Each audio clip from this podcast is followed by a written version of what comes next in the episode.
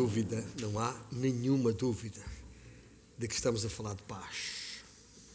Eu não sei exatamente o que é que a palavra em si transmite a cada um daqueles que estamos aqui esta, esta tarde, esta manhã, já tarde na manhã, na presença do Senhor. A palavra paz, eu particularmente nasci com a palavra paz. Boa. Porquê? Toda a gente sabe que eu nasci em Beja, no Alentejo, mas pouca gente sabe que a cidade de Beja nem sempre se chamou Beja. Durante muito tempo se chamava de Pax Júlia. Pax Júlia. Veja só, sabia isso? Sabia. Tem até um cineteatro na cidade de Beja até hoje que tem esse nome. Uh, Pax Júlia.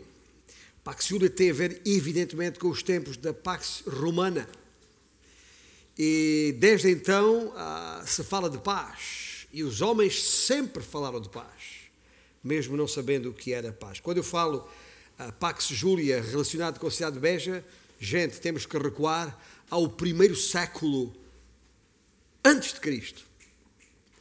Primeiro século antes de Cristo, ou seja, ah, corria o ano de 48 antes de Cristo, quando a cidade de Beja, para celebrar a pacificação da Lusitânia, já agora, tem a ver com a razão porque o povo português é chamado povo lusitano. Havia uma, uma, uma grande região que é parte do que é hoje o território português e parte do que era então, o que é hoje, aliás, o território espanhol, numa grande região chamada Lusitânia, que era uma província do Império Romano. E havia quatro cidades principais nessa grande província romana. Beja era uma delas. Pouca gente sabe isto. Mas eu digo isto com a baba a correr, como alentejano que sou e, e, e bejense cidadão. Então, o nome Júlia, Pax Júlia, deve-se ao facto de ter sido Júlio César, o, o autor dessa mesma paz. Enfim, na verdade já vinha do imperador Augusto, Augusto César. E, de acordo com a Infopédia, que qualquer um pode consultar, a, a Pax Romana, que quer dizer paz romana, é um período de aproximadamente 200 anos de história, história romana, claro está, uh, tradicionalmente datada justamente nessa data que eu falei, da, desde a partir da ascensão do imperador César, do César Augusto, uh, fundador do Principado Romano, e uh, durou até já no século II da nossa era, 180, com o imperador Marco Aurélio. Eu sei que tem o Marco Aurélio na sala, por isso tem que ter cuidado ao dizer o nome. Foi considerado o último dos, dos cinco bons imperadores. Por que é que eu estou a dizer isto? Porque esse período de 200 anos, então, era considerado, eh, e é considerado na história, como um período de aparente paz e prosperidade. E esta palavra está mesmo lá na Infopédia, não é minha. Também é, aparente paz. Achei interessante, porque o mundo inteiro, não só os romanos, mas antes dos romanos e depois deles, uh, o mundo procura oferecer paz aos homens e fala de paz por todos os lados. Ora bem, nós hoje uh, estamos a chegar à, à, à parte final da nossa exposição da segunda carta que Paulo escreveu aos Tessalonicenses e se tem uma Bíblia à sua mão, ah, seja em formato papel ou eletrónico, pode abrir ali na segunda epístola de Paulo aos Tessalonicenses. Estamos no capítulo 3 e daqui a pouco vamos ah, ler os últimos versículos. É a parte final desta impressionante carta que Paulo uh, decide assinar pelo seu próprio punho, curiosamente. Uh, como ele diz no final. É, é, é, são versículos estes que vamos ler a seguir que quase fazem lembrar aquela ideia de uma, de uma bonança após a tempestade. O texto é muito intenso, como temos visto ao longo das últimas semanas.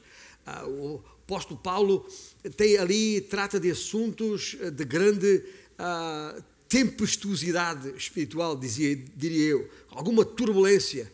E, e, e, de repente parece que chegamos a estes últimos versículos e entramos numa acalmia, que quase parece a tal tempestade depois da bonança. Convém aqui esclarecer que uh, as duas últimas, as, du as últimas mensagens que uh, falámos sobre, aproveitámos para falar sobre o trabalho e a importância do trabalho para a igreja e para o Senhor, essas mensagens não tinham como propósito tratar exaustivamente o tema trabalho em si mesmo, nos seus muitos subtemas que tem. Mas a minha preocupação foi, como é óbvio, fazer uma exposição da segunda, eh, daquilo que a segunda carta aos Tessalonicenses fala sobre o assunto. E depois de ter apelado à tranquilidade no trabalho, a palavra de ordem de Paulo muda e passa a ser paz. Afinal, não é muito diferente, porque a, a, a tranquilidade está necessariamente, tem a sua base na paz. Os malandros e parasitas que Paulo fala eram um problema na igreja, claro, que tinha que ser tratado, claro. E para isso Paulo deu a devida atenção e orientação à igreja, com um importante conjunto de palavras, algumas delas palavras muito fortes que nós tratamos aqui uh, a seu tempo, mas sempre com uma grande preocupação, conforme vimos da parte do apóstolo Paulo, que era manter a unidade, a harmonia no corpo local. E com apenas três versículos, Paulo fecha, fecha esta, esta epístola.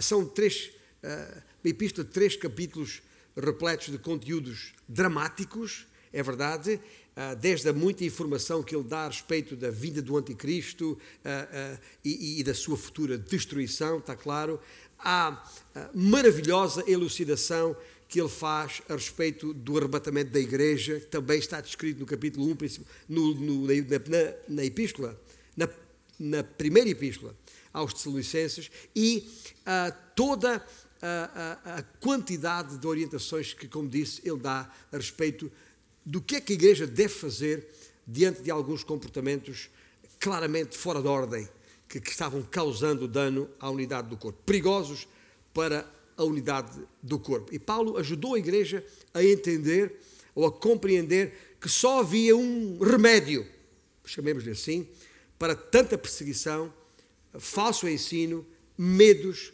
dúvidas e pecado existente. E essa, eh, esse remédio é só um, e está muito óbvio nestas epístolas: conhecer a verdade. Mas havia uma outra preocupação de Paulo.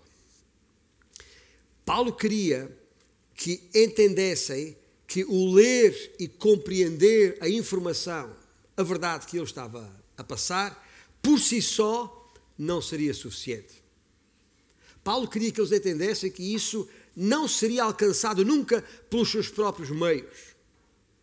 Paulo precisava, queria, fazia questão que eles entendessem que precisavam do Senhor para os capacitar nesse sentido. Afinal, o padrão seguido por Paulo em toda a epístola, aliás, em todas as epístolas, dizia eu, mas nestas em particular. Primeiro, instruir. Segundo, orar. Primeiro a instrução, depois a oração. Pedir a Deus para os capacitar.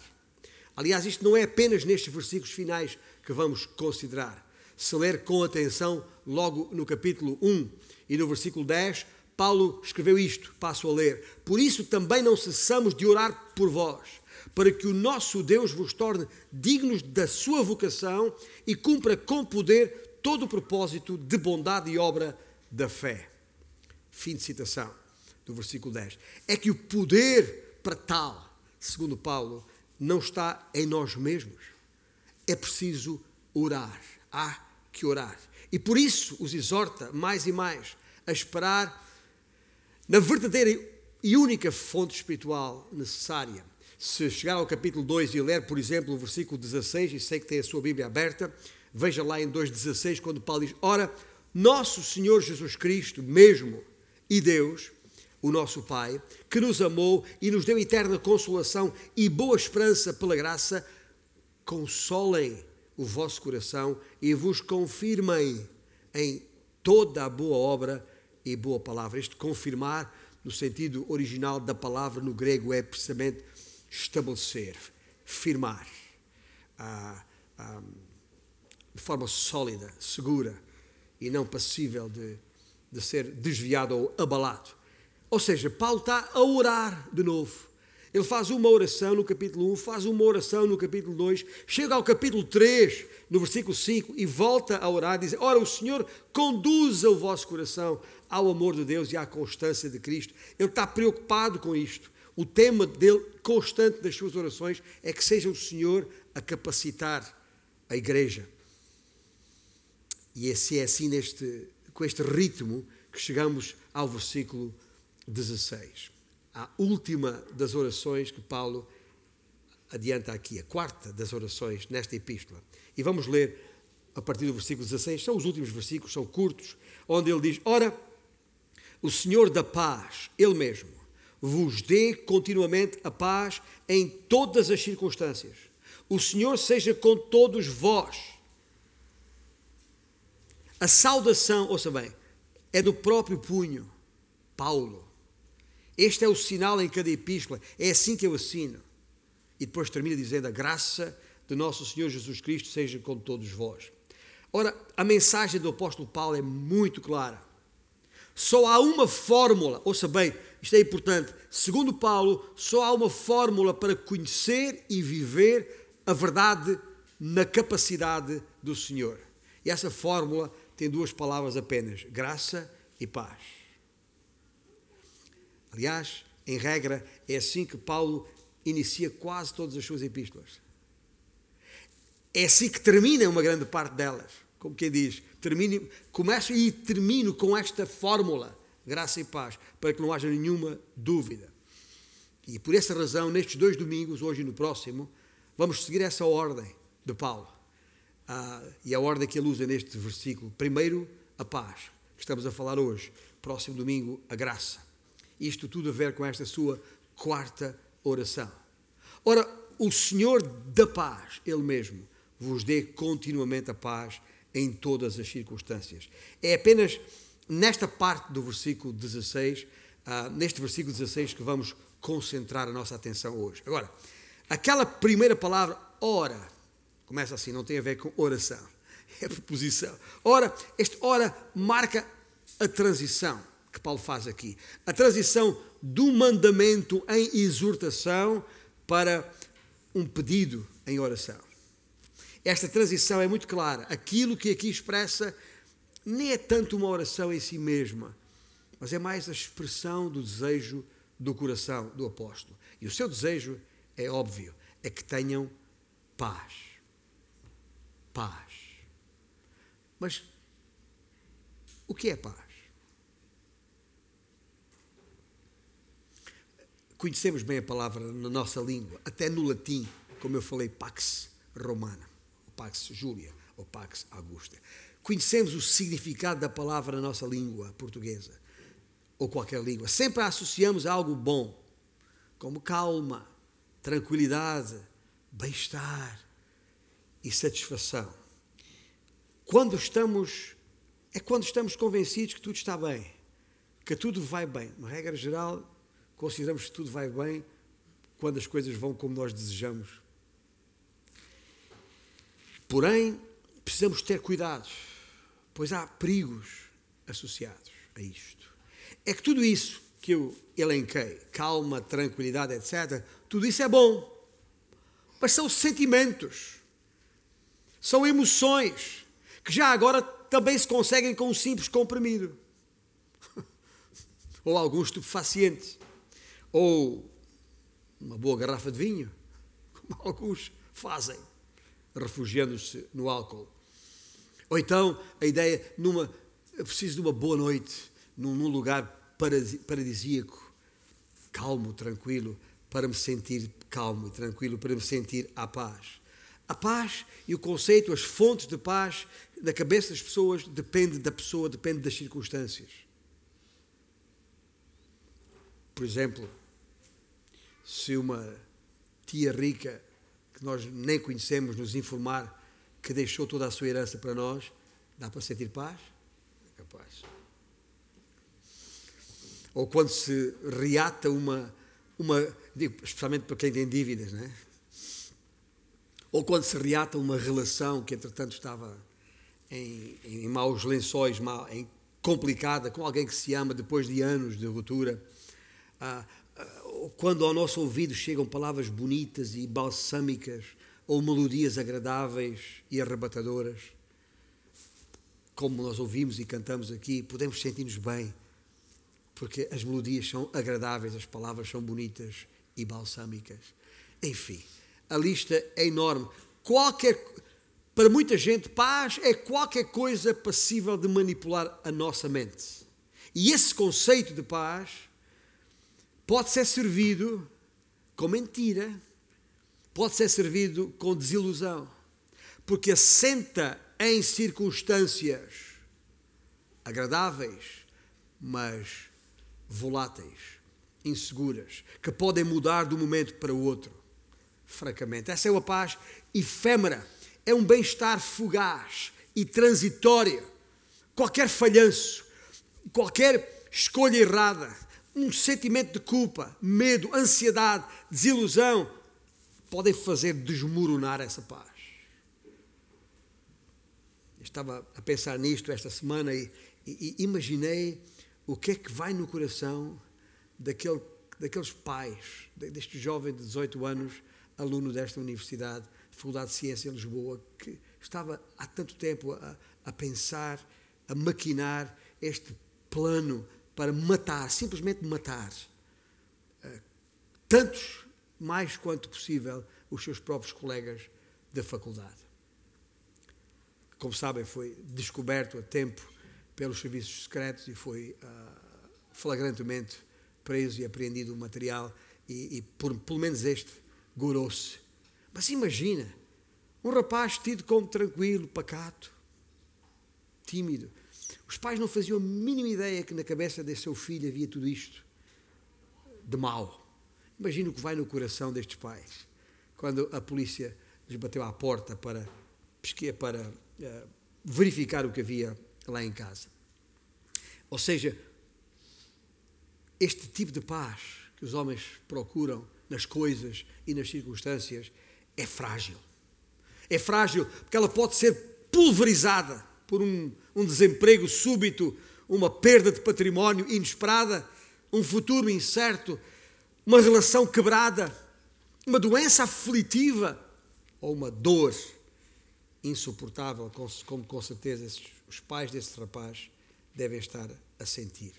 Mas este ou esta não é o tipo de paz que Paulo tem em mente. O tipo de, de paz a que Paulo se refere não tem nada a ver com fontes ou circunstâncias humanas ou físicas. Nada. Esta é uma paz espiritual. E essa paz espiritual, a verdadeira e profunda paz, já agora, é uma atitude de coração e da mente daquele que crê. Daquele que crê, tranquila e confiadamente que tudo está bem entre a sua alma e Deus independentemente das circunstâncias à sua volta, entre Ele e Deus está tudo bem. Que Ele, o Senhor Deus, em amor, está no controle da sua vida, está no controle da minha vida. E não só agora, mas sei que por toda a eternidade assim é. A presença dessa paz deve-se à certeza, uma certeza tranquila de que os meus pecados estão perdoados deve-se à certeza tranquila que toda a minha culpa foi removida e que a glória que me espera nos céus está logo ali ao virar da esquina. Não depende das palavras nem dos atos de ninguém. Não depende de nenhuma circunstância. É essa paz que o Deus amado dá aos seus filhos amados, salvos pelo seu amor e pela sua graça em Cristo Jesus. É nossa por direito e privilégio. E para que não haja nenhuma dúvida, porque eu não sei quem me está a ouvir neste preciso momento, nem aqui, nem depois, ah, quando visionar o, o vídeo, é importante que perceba o que é que isto quer dizer. Porque esta paz, que não olha às circunstâncias, que depende exclusivamente de uma relação que temos com Deus, essa paz só é possível de alcançar uma vez que a relação com Deus está estabelecida. E para estabelecer essa relação com Deus, para, para que nos tornemos filhos de Deus, precisamos de entender a graça de Deus. E essa graça que se manifestou na pessoa de Jesus Cristo, que é a razão porque ele veio a este mundo. Cristo, o próprio Deus, se faz homem e vem assumir o lugar do homem, o meu lugar, o teu lugar, naquela cruz do Calvário. Para ali pagar o preço dos meus pecados, dos teus pecados. E pagando esse preço, remindo a nossa culpa, nos permite reconciliar com Deus. Essa é a razão por que Cristo veio. E tendo ressuscitado, garante que não é apenas algo efêmero de passagem por aqui, mas tem efeitos eternos. E uma vez restabelecida a comunhão com Deus em Cristo Jesus, então podemos entender esta paz sobre a qual estamos a falar aqui. E o apóstolo Paulo dá-nos aqui três características que eu vou elencar em, em, em síntese. Três características que é preciso tomar boa nota para percebermos do que é que estamos a falar aqui. Em primeiro lugar, esta paz é divinal. Esta é uma paz divinal. Neste versículo 16, a paz define-se primeiramente como divinal, ou seja, o Senhor da paz, Ele mesmo, Ele mesmo, é dele, vos dê continuamente a paz. É o Senhor que dá a paz, é o Senhor que concede a paz. É isso que a expressão Ele mesmo enfatiza. É o seu envolvimento pessoal na coisa. Vem diretamente dele. Tem a ver com a essência da sua própria natureza. Por outras palavras, eu apetece dizer, a paz é, de facto, um atributo de Deus. Deus existe em perfeita tranquilidade, em perfeito contentamento. Porquê? Bom, é óbvio porquê. Porque ele é, ele é o soberano Deus. Ele tem tudo sob o seu controle. Pelo que tudo o que opera, opera de maneira perfeita e de acordo com a sua perfeita vontade. Nada do que acontece no universo pode escapar aos seus propósitos. O seu plano é imutável e não está sujeito a ameaças, nem a circunstâncias. Na sua mente, a mente de Deus, não há culpa, nem vergonha, nem remorso, pois jamais fez, disse ou pensou algo errado de que tivesse que se arrepender. Este é o Deus da paz. E, portanto, quando aqueles que estão associados a Ele, ligados a Ele em Cristo Jesus, naturalmente entendem o que isto quer dizer e estes efeitos advêm. É precisamente porque, por, por gozar dessa harmonia eterna, paz, que eu consigo com Ele ter paz. Porque Ele é o Senhor da paz. Não aquela que o mundo tem, mas a verdadeira, a divina. Ele é paz. Ele é a fonte da paz. É por isso que, de acordo com a oração de Paulo, ele é quem pode dar a paz. Escrevendo aos Coríntios, na sua primeira epístola, capítulo 14, ele diz: Porque Deus não é Deus de confusão, e sim de paz. Ele é o originador, ele é o autor, ele é a fonte da paz. E não é por acaso que as Escrituras também se referem a, a cada um dos elementos da Trindade como tal. Isto que eu falei tem a ver com o Pai, mas é a mesma coisa em relação a Jesus Cristo, que é referido nas Escrituras como quem? O príncipe da paz. Paulo, escrevendo aos Efésios a respeito de Cristo, diz: Ele é a nossa paz.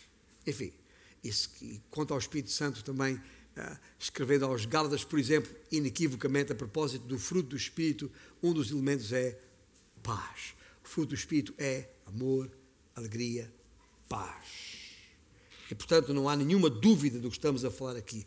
Essa é essa paz divinal, é inerente a, Deus, a este Deus triuno que Paulo deseja que tenhamos. E esse bem-estar profundo, esse bem-estar que não dá para explicar por palavras, é que nos permite descansar no Senhor. Porque, na verdade, com Deus e só com Deus, tudo vai bem. Não é que acaba bem. Não é que vai ficar bem. Tudo vai bem. Por, porquê? Porque esta paz é divinal. Em segundo lugar, este versículo diz-nos que esta paz é uma dádiva. Ou seja, ora o Senhor da paz, Ele mesmo vos dê, vos dê continuamente a paz. O verbo aqui usado é, é esclarecedor. dispensa comentários. Refere-se a algo que é dado, é um dom soberano e gracioso deste Deus triuno, concedido a todos os que creem e confessam a Jesus Cristo como Senhor. É uma dádiva de Deus, não depende de nós. Isto é claro em toda a Escritura, tanto no Velho, no Velho Testamento. Se tiver um pouquinho em casa, leia o Salmo 85, só para perceber um pouco do que está aqui a falar. Mas mesmo no Novo Testamento, a Bíblia está repleta de textos indicadores desta verdade. Como disse há pouco, está no início de quase todas as cartas de Paulo. Graça a vós outros e paz. É assim que Paulo começa quase todas as suas epístolas. E João, o apóstolo João também não deixa os seus créditos por mãos alheias. E é especialmente interessante quando ele faz aquela descrição. Lembra-se quando o Senhor Jesus, após a ressurreição, entrou no, no cenáculo? Estou em, a citar João capítulo 20 e no versículo 19 ele entra e diz: Paz seja convosco. E mais adiante, logo a seguir, no versículo 21, outra vez, paz seja convosco. E ainda no versículo 26, paz seja convosco. Em poucos versículos, na mesma cena, o Senhor Jesus Cristo mesmo diz aos seus discípulos: paz seja convosco. Porquê? Porque Ele é o verdadeiro doador da paz. É Ele que garante paz para os seus. Fora dele não há paz. Interessante o que Isaías escreveu no capítulo 57 do seu livro. Ele escreveu isto: Como fruto dos seus lábios criei a paz, diz o Senhor paz para os que estão longe e para os que estão perto, diz o Senhor, referindo-se aqui quer aos judeus, quer aos gentios, aqueles que já faziam parte do seu povo e aqueles que ainda estavam por fazer parte. Mas, nesse mesmo texto, mais adiante, ele diz assim: Para os perversos, diz o meu Deus, não há paz. Uau! O que é que isto quer dizer? Porque isto veio aquela questão. Lembra-se que estava a falar a paz como o mundo pensa em paz? Às vezes nós vemos pessoas incrédulas, perdidas, sem Cristo e aparentam paz, aparentam ter paz, falam de paz à boca cheia. Será que há paz na vida dos incrédulos? Estava a ler de um, um, um, autor eh, que era um pregador inglês eh, do século XVII, um teólogo puritano, seu, seu nome, Thomas Watson, escreveu uh, num dos seus livros um parágrafo que eu considero de referência e que tomei a liberdade de traduzir aqui para ler aos irmãos. A paz flui da santificação, mas eles, os perdidos, não, sendo não regenerados, nada têm a ver com a paz. Talvez estejam em pausa de tréguas, mas não em paz. Por algum tempo Deus tolera o ímpio, sustendo o ribombar do seu canhão, mas é tempo de tréguas e não de paz. Os ímpios poderão ter algo que se pareça com paz, mas não é. Poderão parecer estupidamente destemidos, mas há uma enorme diferença entre uma consciência estupidificada e uma consciência pacificada. Essa, essa é a paz do diabo diz ele. Embala os homens no berço da segurança. Anuncia paz, paz, quando os homens estão à beira do precipício do inferno. E ouça bem estas palavras finais que eu recolhi deste parágrafo de Thomas Watson. A paz aparente de um pecador não advém do conhecimento da sua felicidade, mas da ignorância do seu perigo. O que Thomas Watson está a dizer aqui é que essa paz é um engano. Essa paz que o ímpio, o perverso, o incrédulo diz que tem, é uma ilusão. Porque a verdadeira paz é filha da graça salvadora. E quem não tem essa graça salvadora que já me referi, não tem a paz verdadeira. Não se pode extrair saúde de, do veneno. Tampouco do pecado se pode obter a paz. Nem pensar.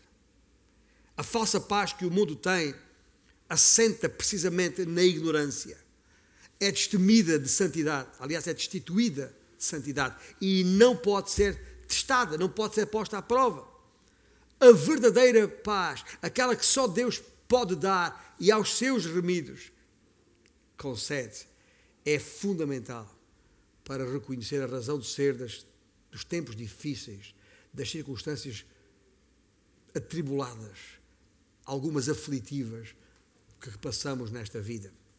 E é por essa razão que o crente, aquele que tem a verdadeira paz, não fica nem surpreendido, nem entristecido com as tribulações, com as provações da sua vida. Isso ao longo do Novo Testamento, quer Paulo, quer Tiago, quer Pedro, tanto, quando é dito, mas tende grande gozo, alegria, quando caí, passados por várias provações. Isto para o incrédulo é uma loucura. Como é que eu posso sentir alegria no meio da provação? Posso, se já fui alcançado pela graça de Deus. Posso, porque isso significa que eu já tenho a paz verdadeira. Posso, porque isso já me permite entender a palavra de Deus. Posso, porque eu sei que a provação na minha vida é um instrumento de Deus para facilitar o fortalecimento da minha fé.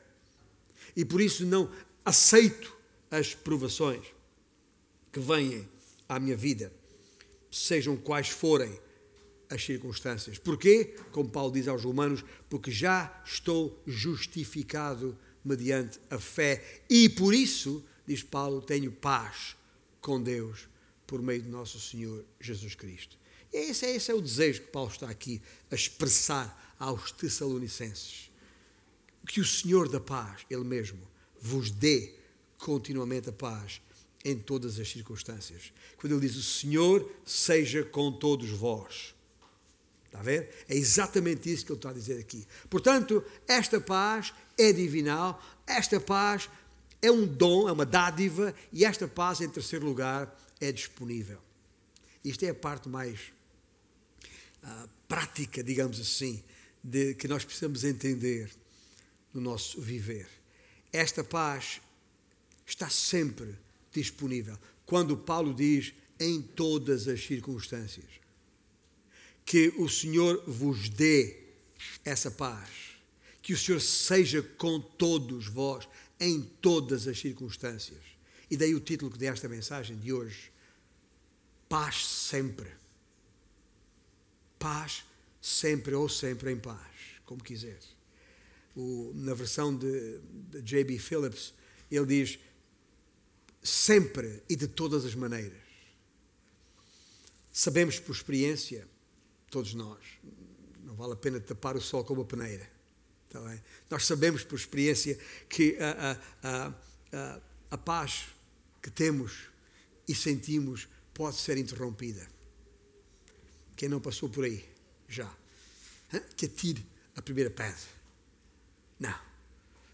Mas há uma coisa que eu tenho que vos dizer: sim, a paz na minha vida já foi interrompida muitas vezes, mas não é Deus que a interrompe. Nós a interrompemos quando sucumbimos aos desejos da nossa carne e à soberba da nossa vida. Por isso, ah, ah, e porque isso, os desejos da carne, a soberba da vida, isso tudo que há no mundo, traz a nós dúvida. Pode trazer a nós dúvida, medo, ansiedade, doença e até morte. E nossa paz fica perturbada. Por isso, não fique aí sentado a pensar: para aí, então, então será porque eu agora estou a passar uma fase difícil na minha vida e que eu não consigo sentir essa paz sobre a qual cantamos e sobre a qual o pastor prega e não sei o quê. Será que, será que eu tenho essa paz? Será que eu tenho mesmo a Cristo Jesus na minha vida e o inimigo pode trazer dúvida, medo, ansiedade à sua vida? Não nos deixemos enganar. A paz está lá. Só que nós interrompemos os seus efeitos na nossa vida quando permitimos que o pecado se sobreponha.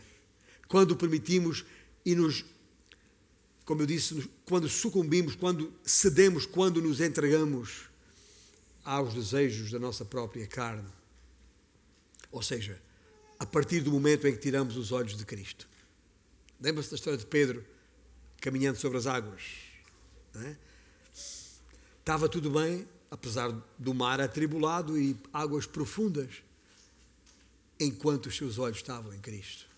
Depois, quando confiou em si mesmo, quando percebeu que ele não estava sem capacidade, que nele mesmo não tinha capacidade para caminhar ali, naquelas circunstâncias, é quando se afunda.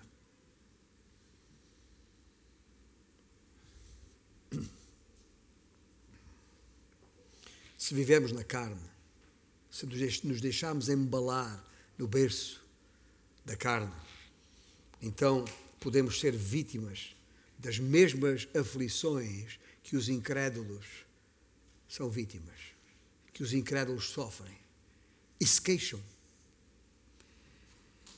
Perguntarás, e então e o que é que eu faço? O que é que eu faço quando for afligido? O que é que eu faço quando ficar perturbado? O que é que eu faço quando me sentir ansioso e amedrontado? Como posso restaurar essa paz interrompida?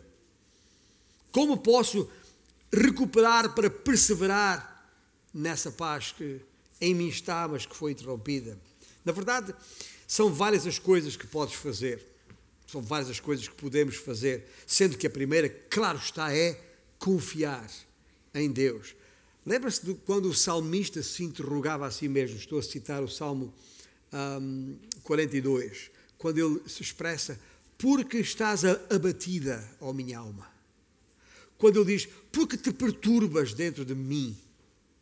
E depois o salmista escreve: Espera em Deus. Espera em Deus. Será que te esqueceste de quem é Deus?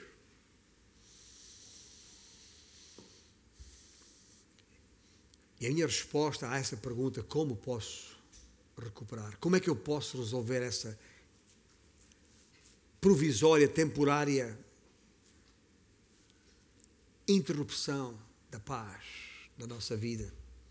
Só há uma resposta para isso, de acordo com a palavra de Deus. Deixa o pecado em que te deixaste engodar e obedece ao Senhor. No livro de Levítico, lá no capítulo 26, Deus disse aos seus filhos o seguinte: guarda os meus estatutos obedece aos meus mandamentos e depois mais adiante conclui e vos darei paz. É mais claro do que isto? A paz está associada à obediência ao Senhor. A paz está diretamente associada a guardar os seus estatutos.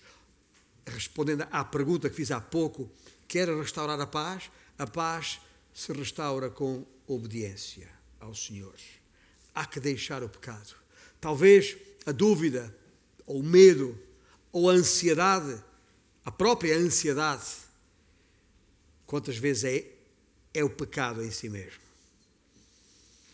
Há que sair disso e há que obedecer a Deus.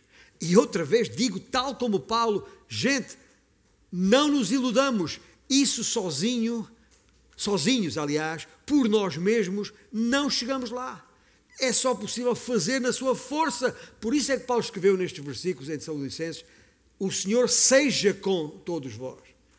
Porque só mesmo o Senhor pode fazer isto. E a propósito, convém lembrar que o Senhor os ama. E eu digo, convém lembrar que o Senhor nos ama, porque é porque Ele nos ama que Ele nos disciplina. E porque é que Ele nos disciplina? É precisamente para nos ajudar a restaurar essa paz em nós refinando-nos, purificando-nos para nos ajustar aos seus propósitos. Interessante as palavras de Jó. É um livro, um dos livros poéticos, mas de uma profundidade impressionante neste contexto da provação de vida. No capítulo 5 de Jó lemos isto: Bem-aventurado é o homem a quem Deus disciplina. Normalmente a gente não gosta de disciplina. A gente não gosta de ser disciplinado. Mas a Bíblia diz: Bem-aventurado o homem a quem Deus disciplina. Não menosprezes, pois, a disciplina do Todo-Poderoso. E nesse mesmo capítulo, versículo 24, diz mais: Saberás que a paz é a tua tenda. aqueles que são disciplinados e que percebem e que não desprezam a disciplina do Senhor, esses saberão que a paz é a sua tenda, onde habita. Percorrerás as tuas possessões, nada te faltará. Se compreenderes que através das provações, através das mudanças súbitas e disciplinadoras na nossa vida, que nos acontecem, se percebemos que com isso Deus nos está a aperfeiçoar, teremos paz. Porque o fruto do Espírito é amor, alegria e paz. Nesse mesmo texto, essa mesma epístola aos Gálatas, no capítulo 6, versículo 16, Paulo escreveu esta impressionante declaração. E a todos quantos andarem de conformidade com esta regra, paz e misericórdia sejam sobre ele. Aqueles que andarem de conformidade com esta regra, mas que regra é esta que garante paz? Certamente não tem nada a ver com legalismos, porque Paulo condena todos os legalismos e mais alguns, nesta, especialmente nesta epístola aos Gálatas, mas tem a ver com a relação com um Deus de amor profundo. É uma regra que Paulo fala, é uma regra escrita na profundidade do coração e não em códigos de leis. Nada tem de superficial, é profunda. E é num coração assim que essa paz é restaurada. Pois, pois, pois, pois o que traz a paz, o que traz a paz não é o que se faz à superfície, mas é o que se é no interior. Percebeu? O que traz a paz não é o que se faz à superfície, mas é o que se é no interior. Tiago, na sua epístola, capítulo 3, diz: Ora, é em paz que se semeia o fruto da justiça para os que promovem a paz. O que é que ele está a dizer com isto? É simples. Se vivermos de acordo com a palavra da verdade, conforme a sabedoria do alto que ele refere também nessa sua epístola, de acordo com os padrões de justiça revelados por Deus na sua palavra, viveremos em paz. É isso que está a dizer. A mensagem é esta e é muito clara. E essa paz também vem através da oração. Há que pedi-la a Deus. Pedro expressou-se desta forma na sua primeira epístola: busque a paz e empenhe-se por alcançá-la. Em Colossenses 3,15, Paulo vai mais longe, mais, mais a fundo, quando diz: Seja a paz de Cristo o árbitro em vosso coração. Ou seja, se queres, se queres ter paz na tua vida, declara guerra ao pecado. É, é isso que a palavra de Deus está a dizer aqui. Aprenda a confiar em Deus e anda em obediência para que Ele te corrija, te refine, te fortaleça e deixa que esse teu comprometimento na busca da paz e na guerra ao pecado, deixa que esse teu comprometimento venha do interior, que seja o próprio Espírito de Deus em ti a controlar isso. Há que viver em justiça conforme a palavra de Deus e na busca dessa paz, de joelhos, ora ao Senhor, porque isso acabará por restaurar aquela paz que foi interrompida em algum momento da tua vida. E só cada um pode perceber porquê. É esse o desejo de Paulo para os Tessalonicenses nestas suas palavras. Que o Senhor seja com todos eles, para que possam viver continuamente em paz, sem depender das circunstâncias.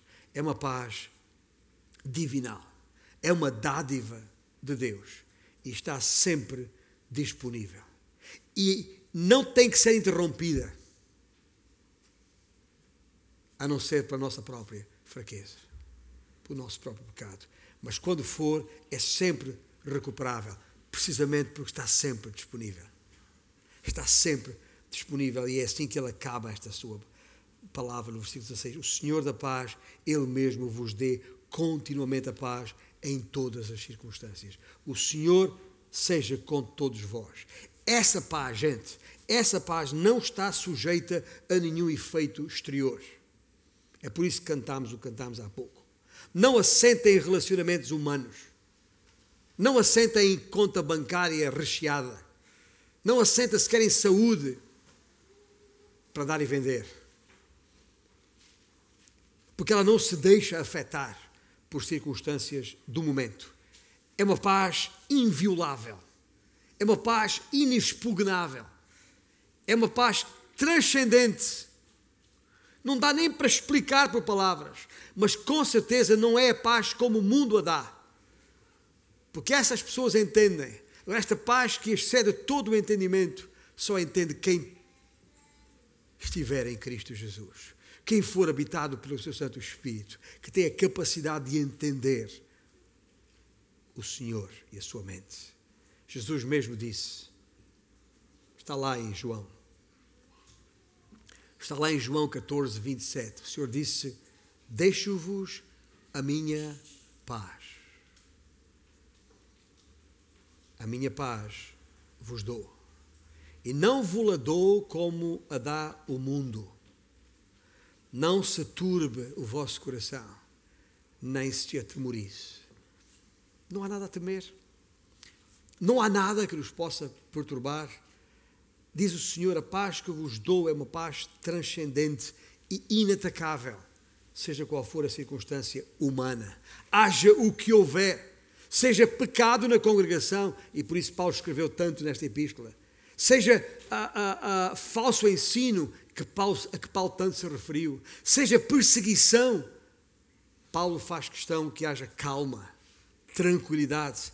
Não há razão para faltar o bem-estar naqueles que estão em Cristo Jesus. E Ele quer que saibamos que Deus estará conosco para nos fortalecer, para nos capacitar, da maneira que, mesmo no meio de duras provas, sejam elas quais forem, podemos viver em perfeita calmia. E nesta parte final, como em toda a epístola, a preocupação de Paulo continua a ser a unidade da igreja no sentido de motivar os seus leitores a saber lidar com os seus problemas, restabelecendo as condições de paz necessárias para que as nossas vidas reproduzam a imagem de Deus para a sua glória. Fecho com um versículo lá que as palavras do Senhor Jesus no capítulo 16 do Evangelho de João, versículo 33. Estas coisas vos tenho dito para que tenhais paz em mim. No mundo passais por aflições, mas tendo bom ânimo, eu, diz Jesus, venci o mundo. O hino que vamos cantar de seguida tem exatamente por tema, por título, em português, Tenho Paz. E eu digo em português porque ele foi escrito originalmente em inglês. E o original em inglês é It is well with my soul. O autor quis dizer está tudo bem com a minha alma. O autor, Horácio um, um, Pafford, é uma história, a história por trás deste hino é uma história incrível. Um, Horácio, uh, uh, Pafford, uh, um ilustre advogado de Chicago que viveu no século XIX, meados do século XIX. Durante a sua, a sua vida, uh, foi o tempo do grande incêndio na cidade de Chicago, que alguns conhecem da história, de 1871, que destruiu completamente tudo o que ele tinha, todas as suas posses, toda a sua casa. E depois de trabalhar, ele e sua família arduamente para recuperar a vida das cinzas, numa altura em que resolveram viajar para descansar e comprou passagem para a sua família para irem para Inglaterra, atravessarem o Atlântico e vir de férias à Inglaterra. Como ele não podia, por causa dos seus negócios, acompanhar a. estar tanto tempo fora, enviou primeiro a esposa e as suas quatro filhas num navio. O navio que durante a viagem naufragou dizimando uh, quase a maior parte, duzentas e muitas pessoas, incluindo as suas quatro filhas. E quando Ana, sua esposa, chegou do outro lado e escreveu para o marido: uh, Cheguei, mas cheguei só. Este nosso irmão sentou-se para escrever este hino que agora vamos cantar. Não há circunstâncias que possam alterar o estado de paz na nossa alma daqueles que estão em Cristo Jesus. Fiquemos de pé.